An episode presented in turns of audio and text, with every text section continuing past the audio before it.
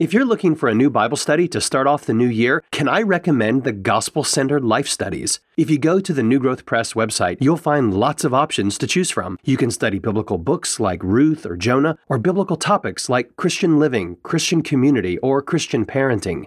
Each of these 8 to 12 week studies leads you into God's Word and into His grace, and they're ideal for individuals or for groups. To learn more, search for Gospel Centered at newgrowthpress.com.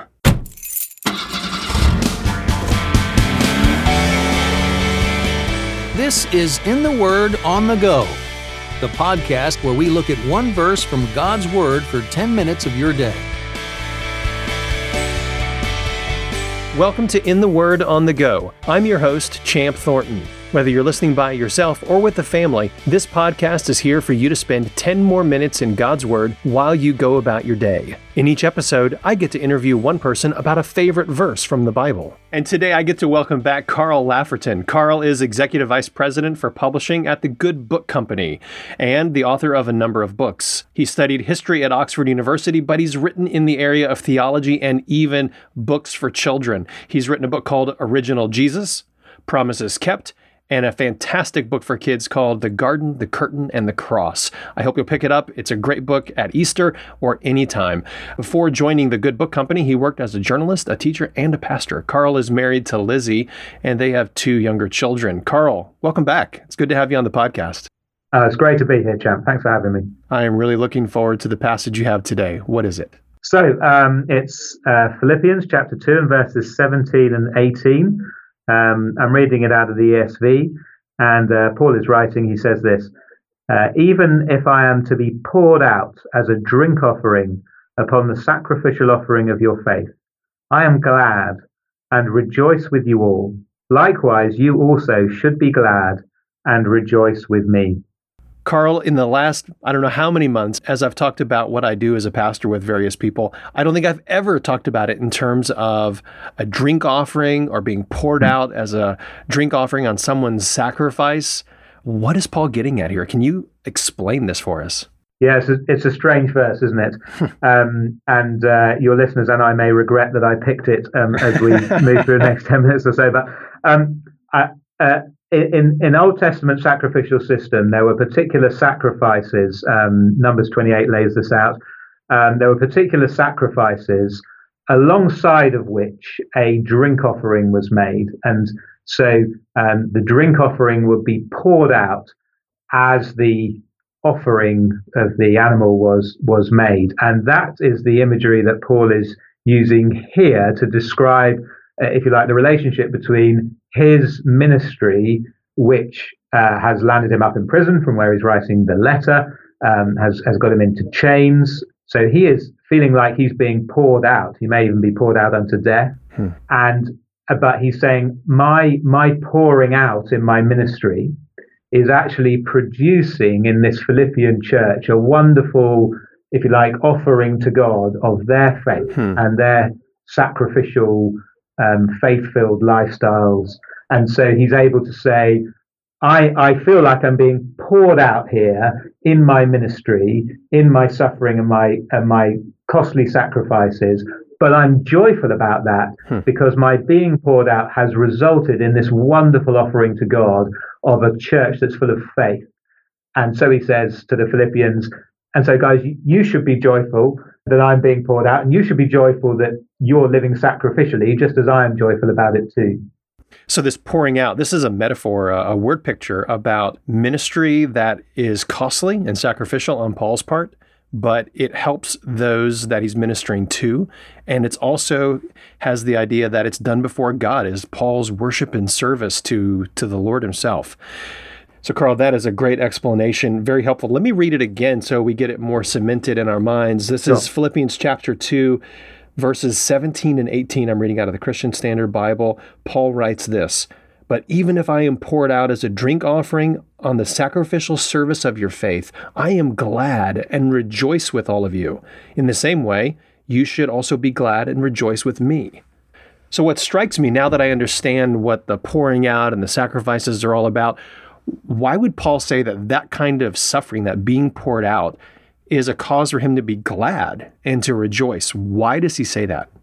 I think it's because there is actually great joy in putting your whole self into something and putting your whole self out for something that you care about and then seeing that thing grow or increase or change or, or whatever it is. So hmm. if you've been on a sports team where you had a had a chance of making the playoffs or, or winning the championship or, or or doing something wonderful as a sports team, you will have all trained harder. You will have all made sacrifices. You will have looked around at your teammates at some stage and been so glad that you were going through the pain barrier, if you like, in order to be the teammate they needed, as they were doing likewise to be the teammates that you needed, and all in pursuit of the greater prize, the greater glory. Hmm. And actually, I, you know, I think we have too low a view often of our local churches and, and what's going on there. These, these local churches are the only structure that's going to last for eternity. The, the, the people and what God is doing there. And so the most exciting show in town is the local church. Hmm. And so the fact that we get to give ourselves to the local church in terms of our ministry, our encouragement of others, um, our witness, uh, just the ministry of showing up Sunday by Sunday, we get to sacrifice ourselves for something that's much more exciting than you know a sports team that may or may not make the hmm. playoffs. And there's and so there's joy in that. I think that's why Paul is saying to the Philippians, uh, "I'm joyful that I'm giving my life up for something so eternally and infinitely worthwhile." And you should be joyful about that too, because we're in this together. And there's great joy when you look to your left and you look to your right at your Christian brothers and sisters in your local church, and you're able to think, we are all, all about this. We're all, all about glorifying God in our lives. And there's, there's, there's joy in that shared enterprise. So, Carl, you've got younger children. Yeah. And you were talking to them about this verse, and you're on your way to church. What are some next steps they could practically take to pour themselves out for other people at church today? Yeah, that's that's a great question, champ, and um, I'm saying that slightly because I'm playing for time. Um, I think I think it's hard for kids because they haven't yet been able to discern. I mean, let, let's let's take it that they are believing and trusting in the Lord Jesus, which in, in and of itself is often difficult to discern. You know, seven and five. Hmm. Sometimes we're encouraged, sometimes less so. And so, so there's that aspect. Then there's the aspect of they haven't yet worked out what their giftings are and how they can be used for the church. And so mm-hmm. it's it's hard with kids, but I think we uh, certainly I want my kids not to go to church just to be entertained, not even to go to church simply so that they can learn from the Bible in their classes. Um, I want to go with a serving mentality, and and I say to us sometimes, the way you sing can encourage those around you. So sing out, speak to adults, particularly those who are more elderly, because it will be really encouraging for them to know that you took time to speak to them when you could have been off playing with your with your buddies uh, your own age. And if there are kids in your uh, Sunday school class who, you know, very simple things like they can't find the passage in their Bible, or hmm. they're they're not understanding something, uh, or they've they've got no, you know, when when they split them into groups, there's nobody who naturally wants to be with them. All those kind of times are times when when the kids can serve others at small cost to themselves, and so I think it's in those ways I would probably. I mean, I'm I'm glamorizing what the kind of conversations we have in the car on the way to church now, they normally revolve around did we remember to lock the front door on our way out and how late are we running? But but those are the kind of conversations as we as we as we drive to church and we always pray in our car just before we arrive. But those are the kind of conversations I want to be having with the kids, saying, remember that you're going to encourage others, remember that you're going to serve others, and sometimes that means not doing what you would like to do, but actually you'll enjoy being with the family much more if you're able to go in with that mindset. And I would have thought about one time in every three or four months that actually happened. but Carl, that was just such a helpful reminder and so practical and useful. So thank you for leading us down that road.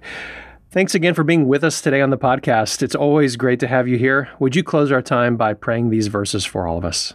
Oh, I'd love to. Thank you, Champ, very much. Heavenly Father, we find it very hard to pour ourselves out for anyone other than ourselves and anything other than our own little kingdoms. But we thank you that you give us the privilege of being allowed to bear a cost and take risks and live sacrificially in order to be part of the way that you build your kingdom, in order to be part of the way that you produce local churches which are growing in faith and joy and sacrificial living. And so, whether we are in full time ministry, whether we are elders, whether we are church members, whether we are young children, help each of us to have this kind of attitude towards the rest of our church family so that we would be willing to do what is necessary for them to enjoy knowing you more and following you more closely. And as we do that, please would we know the joy of serving. And as we do that, please would you be transforming our churches so that we would enjoy being served by others too. Make our churches more and more reflective of the relationship that you enjoy with your Son and your Spirit, we pray. Amen. Thanks for listening to In the Word on the Go. This episode is brought to you by New Growth Press, which aims to bring gospel centered resources to every church and home. For more information about this podcast or to listen to past episodes, visit wordonthego.net.